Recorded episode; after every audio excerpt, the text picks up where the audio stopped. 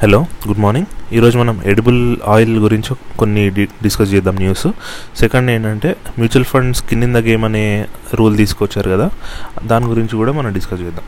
ఈ edible oil ఏంటంటే మనకి ఇండియాలో మేజర్గా మనం వాడే ఆయిల్స్ ఏంటి, ఇది కూడా రీజియన్ బట్టి మారుతుంది. ఇప్పుడు నార్త్ ఇండియా సైడ్ వేరేలా ఉంటే సౌత్ ఇండియా సైడ్ వేరే. మన సౌత్ ఇండియా సైడ్ ఏంటి, మనం మేజర్గా సన్ఫ్లవర్ ఆయిల్ కానీ లేకపోతే గ్రౌండ్నట్ ఆయిల్ కానీ, కొంచెం హోటల్స్ అట్లా ఇట్లా అయితే పామ్ ఆయిల్ కానీ వాడతారు.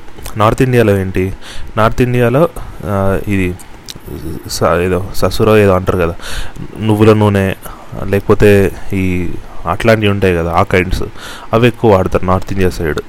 అవి ప్లస్ హోటల్స్లో అయితే పామ్ ఆయిల్ వాడతారు. అంటే క్లైమేట్ బట్టి కూడా చేంజ్ అవుతుంది. కాకపోతే మన ఈరోజు అది కాదు డిస్కస్ చేసేది, ప్రైజెస్ గురించి. మనం లాస్ట్ ఇయర్ 2020 ఏప్రిల్ ఆ టైంలో చూసుకుంటే ఎంఆర్పి నేను చెప్తుంది రెండు ఒకటే company, gold rap refine sunflower oil గురించి చెప్తున్నాం. అది నియర్లీ 540 రూపీస్ ఉండే, 540-530 ఆ రేంజ్లో ఉండే 5 లీటర్ క్యాన్ ఒకటి. ఇప్పుడు అది 1060-1070 ఆ రేంజ్లో ఉంది. అంటే ఏంటి, డబుల్ అయినట్ట కాదా 1 ఇయర్లో? ఏప్రిల్ 2020 ఇప్పుడు మనం మే 2020లో ఉన్నాం, అంటే డబుల్ అయింది. దీనికి రీజన్ ఏంటి ఏంటంటే ఇండియాలో మనం ఎడిబుల్ ఆయిల్స్ అనేవి మన ఇంపోర్ట్ మీదే డిపెండ్ అవుతాం. ఒకటి గుర్తుంచుకోవాల్సింది ఏంటంటే సరే మనము ఈ సర్సోకా తేల్ అది వదిలేద్దాం, అదేదో ఉంటుంది కదా నువ్వుల నూనె అట్లాంటిది వదిలేద్దాం. మనం ఏం చూద్దాము, ఓన్లీ సన్ఫ్లవర్ ఆయిల్ గురించి చూద్దాం, పీనట్ ఆయిల్ గురించి చూద్దాం, పామ్ ఆయిల్. దీనిలో కూడా పీనట్ వదిలేద్దాం, సన్ఫ్లవర్ పామ్ ఆయిల్ గురించి చూద్దాం. మేజర్గా ఏంటంటే బయట ఎస్టాబ్లిష్మెంట్స్ అట్లా ఇట్లా ఉంటాయి కదా, అంటే కంప్లీట్ ఇంకా చాలా చిన్నవి అక్కడ పామ్ ఆయిల్ వాడతారు. కొంచెం మంచి ఫుడ్ దాంట్లో దాదాపు సన్ఫ్లవరే వాడుతున్నారు. ఇప్పుడు ఈ మధ్య ఇంప్రూవ్ అయ్యారు అందరూ, చిన్న చిన్న బండ్లలో ఎక్కడో ఒక దగ్గర ఇంకా పామ్ ఆయిల్ వాడుతున్నారు తప్పితే మిగతా ప్రతి చోట సన్ఫ్లవర్ ఆయిల్ వాడుతున్నారు. ఇక్కడ ఏంటంటే మనకు మేజర్ ఈ ఇయర్ ప్రైస్ పెరగడానికి రీజన్ ఏంటి, ఇంపోర్ట్స్ అనేవి మనకు పడిపోయినాయి. పామ్ ఆయిల్ అనేది మనం మేజర్ ఎక్కడి నుంచి ఇంపోర్ట్ చేసుకున్నామంటే ఇండోనేషియా, మలేషియా ఆ రీజన్ ఉంటుంది కదా, అంటే మన సౌత్ చైనా సీ స్టార్టింగ్లో అక్కడ నుంచి ఆ ఏరియాస్ నుంచి ఇంపోర్ట్ చేసుకున్నాం. కాకపోతే ఏమిటి పామ్ ఆయిల్కి రిలేటెడ్గా చాలా గొడవలు జరుగుతున్నాయి ఒక 4-5 ఇయర్స్ నుంచి. ఎందుకంటే పామ్ ఆయిల్ కావాలి అంటే పెద్ద స్కేల్లో డిఫారెస్ట్రేషన్ చేయాలి, ఎందుకంటే అది మంచి ప్లేస్ తీసుకుంటుంది. అది కాకుండా వాటర్ రిసోర్సెస్ కావాలి దానికి. సో అందుకే ఇండోనేషియా వీళ్ళు ఏం చేశారు, వేరే చెట్లు ఉంటాయి కదా వాటిని కొట్టేసి, అంటే డిఫారెస్ట్రేషన్ చేసి దాని ప్లేస్లో ఎకనామిక్ యాక్టివిటీ కోసం అని చెప్పి ఈ పామ్ ట్రీస్ పెట్టడం స్టార్ట్ చేశారు. వాళ్ళకి ఎకనామీ రిలేటెడ్ బాగానే ఉంది, కాకపోతే ఏంటి ఎన్విరాన్మెంట్. ఇప్పుడు ఒక ఏరియాలో ఒక టైప్ ఆఫ్ చెట్లు ఉంటాయి అవునా, ఆ టైప్ ఆఫ్ చెట్ల బట్టి అక్కడ ఉండే యానిమల్స్ మారుతాయి, ఆ యానిమల్స్ బట్టి ఇప్పుడు ఈ రెండిటి బట్టి అక్కడ ఉండే పక్షులు అట్లాంటివి మారుతాయి అవునా. సో ఇదంటే ఏంటి, మన న్యాచురల్ హ్యాబిటేట్ అంటాం వాటికి. ఈ డిఫారెస్టేషన్ అయ్యేసరికి ఏమవుతుందంటే ఆ సాయిల్ క్వాలిటీ దెబ్బతింటుంది, రిలేటెడ్ చెట్లు తీసేస్తున్నారు కాబట్టి. నెక్స్ట్ ఏంటి, ఏలియన్ స్పీసీస్ అంటాం మనం. ఎన్విరాన్మెంట్లో కాన్సెప్ట్ ఉంటుంది ఏలియన్ స్పీసీస్ అంటే ఏంటంటే మనకి ఉన్న అక్కడ న్యాచురల్ ఎవరు ఉండాలి. ఇప్పుడు ఒక ఏరియా ఉంది దాంట్లో జామ చెట్లు వండాలనుకోండి, అది జామ చెట్లు కాదు మరి చీప్ ఉంటుంది. ఒక టేక్ అనుకోండి, అది టేక్కి ఫేమస్ అయిన ఏరియా అనుకోండి. లేదు అట్లా కాదు, ఇక్కడ ఏంటి ఈ గ్రేప్స్ మంచి కాస్ట్లీ, అంటే లేదు గ్రేప్స్ కూడా కాదు డ్రాగన్ ఫ్రూట్ అట్లాంటివి మంచి రేట్ వస్తున్నాయి మార్కెట్లో అని చెప్పి ఈ టేక్ చెట్లు అన్నీ కొట్టేసి డ్రాగన్ ఫ్రూట్ పెట్టామనుకోండి, ఆ డ్రాగన్ ఫ్రూట్ని మనం ఏలియన్ స్పీసీ అంటాం. అంటే అది అక్కడికి సంబంధించిన చెట్లు కాదు, కాకపోతే ఏంటి అక్కడ ఉన్న ఒరిజినల్ చెట్లను రీప్లేస్ చేస్తుంది అనేది మన కాన్సెప్ట్. అట్లా చేయడం ద్వారా ఏమవుతుందంటే ఆ పాత చెట్ల మీద డిపెండ్ అయ్యే కొన్ని ఉంటాయి పక్షులు జంతువులు అవన్నీ, వాటి మీద ఇంపాక్ట్ చూపిస్తుంది. అవి లేవనుకోండి అవి మనుషుల మీద ఇంపాక్ట్ చూపిస్తుంది ఒక్కోసారి. ఎందుకు, ఇప్పుడు షీప్ లాంటి యానిమల్స్ అట్లాంటివి ఉన్నాయనుకోండి అక్కడ రీరింగ్ కోసం, క్యాటిల్ రీరింగ్ లేకపోతే షీప్ రీరింగ్ అట్లాంటివి ఉన్నాయి. వాటికి ఫుడ్ దొరకలేదనుకోండి అవి కూడా అక్కడ దొరకడం ఆగిపోతుందా లేదా, అంటే ఇండైరెక్ట్గా దాని ప్రైస్ కూడా పెరుగుతాయి కదా. ఇండోనేషియా అక్కడ అదే జరుగుతుంది, వీళ్ళు డిఫారెస్టేషన్ చేసి అక్కడ లోకల్ వెరైటీస్ని అన్నీ తీసేసి పామ్ ట్రీస్ పెట్టేసరికి వాళ్ళకి బయోడైవర్సిటీ దెబ్బతిని వాళ్ళకి చాలా న్యాచురల్ హ్యాబిటేట్ లాస్ అనేది చాలా వచ్చింది. అందుకే అక్కడున్న ఎన్విరాన్మెంటల్ గ్రూప్స్ ఉంటాయి కదా వాళ్ళు చాలా గొడవలు చేస్తున్నారు. వాళ్ళ అయినా అంటే పండిస్తున్నారు, కాకపోతే ఏంటి మన కొంచెం తగ్గింది సప్లై కాబట్టి మన ఇంపోర్ట్స్ మీద ఇంపాక్ట్ చూపిస్తుంది. సెకండ్ సన్ఫ్లవర్ కూడా సేమ్. మనం రష్యా నుంచి ఇంకొన్ని కంట్రీస్ నుంచి ఇంపోర్ట్ చేసుకుంటాం.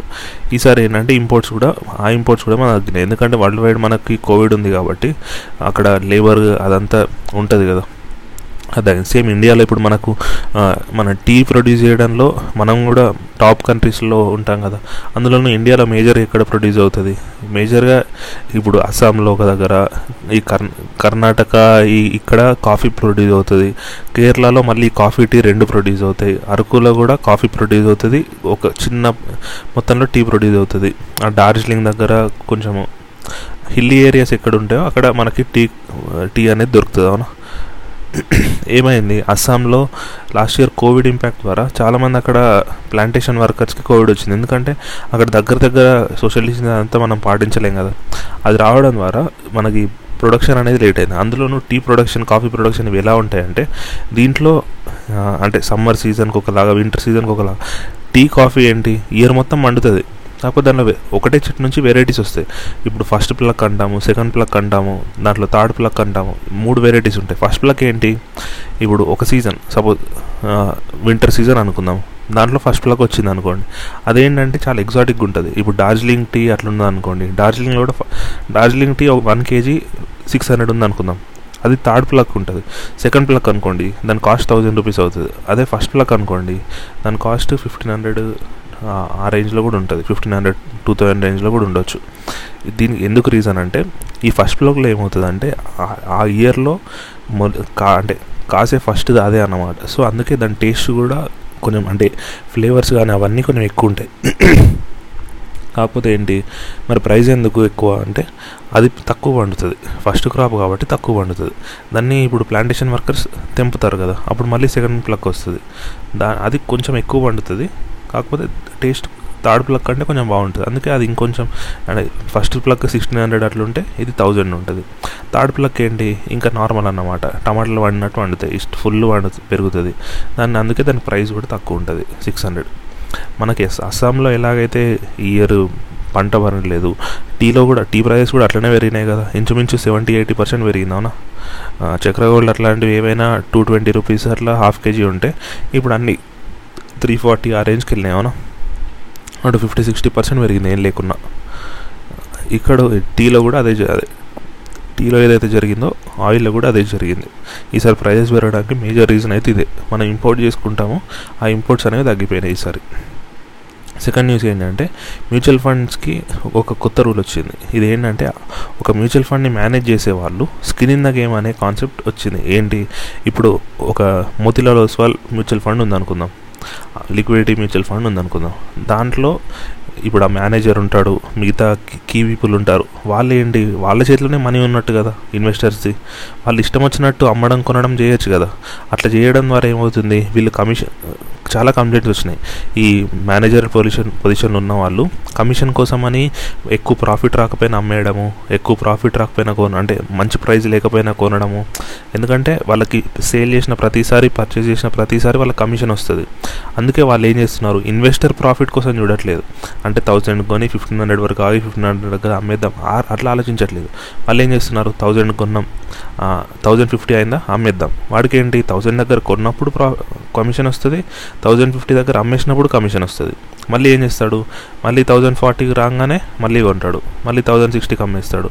ఒక్కోసారి ఇట్లా చేయడం ద్వారా ఏమవుతుంది, కమిషన్ కాస్ట్లు పెరుగుతున్నాయి, ఒక్కోసారి ఏమవుతుంది వాడు లాసెస్లోకి కూడా వెళ్తున్నాడు. అందుకే మనం లాస్ట్ 3 years నుంచి చూసుకుంటే మన మ్యూచువల్ ఫండ్స్ రిటర్న్స్ కూడా పెద్దగా ఏం లేవు. అవునా, ఇంతకుముందు 12%, 13% ఆ రేంజ్లో ఉండేవి. కాకపోతే లాస్ట్ 2-3 years నుంచి కొన్ని ఫండ్స్ అయితే మరీ ఘోరం 2%, 3% రిటర్న్స్ ఇస్తున్నాయి.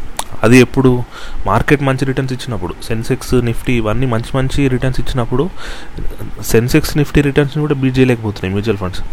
అవునా, మ్యూచువల్ ఫండ్ ఎందుకు బీట్ చేయాలి, ఎందుకంటే అక్కడ క్వాలిఫైడ్ పర్సన్ ఉన్నాడు దాన్ని మేనేజ్ చేయడానికి, అయినా కూడా మీరు బీట్ చేయలేకపోతున్నారు, మీరు జస్ట్ మీ కమిషన్ కోసం చూసుకుంటున్నారు, ఇన్వెస్టర్స్ కోసం చూసుకోవట్లేదు అని చెప్పి స్కిన్ ఇన్ ద గేమ్ అనే కాన్సెప్ట్ తీసుకొచ్చారు. దీంట్లో ఏంటి, మీరు ఏ మ్యూచువల్ ఫండ్ అయితే మేనేజ్ చేస్తున్నారో మీ శాలరీలో కొంత పార్ట్, ఒక 20% అనుకుందాం, ఆ 20% డబ్బులు మీరు కూడా దానిలోనే పెట్టాలి. మీరు దేన్నైతే మేనేజ్ చేస్తున్నారో ఆ ఫండ్లోనే మీరు 20% పెట్టాలి, అంటే మీ శాలరీని ఆ ఫండ్ రూపంలో ఇస్తాం మీకు. ఇప్పుడు ఈఎస్ఓపి అట్లా ఉంటాయి కదా, ఇది కూడా అలాగే అనమాట. ఇప్పుడు నీ శాలరీ 1 lakh అనుకుందాం, 20% కాబట్టి 20,000 రూపీస్ని ఆ మ్యూచువల్ ఫండ్ ఎన్ని యూనిట్స్ వస్తాయో అన్ని యూనిట్స్ నీకు ఇస్తాడు. అంటే శాలరీని నువ్వు దేన్ని మేనేజ్ చేస్తున్నావు దానికే ఇస్తారని. ఇప్పటివరకు చూసుకుంటే జస్ట్ 0.13% మాత్రమే ఈ కండిషన్ సాటిస్ఫై అయింది. ఇంకా చాలా ఉంది కాబట్టి టైం కూడా పెంచమని అడుగుతున్నారు ఈ ఏఎంసీ కంపెనీస్ కానీ వీళ్ళందరూ, కాకపోతే పెంచమని చెప్తున్నారు అట్లా.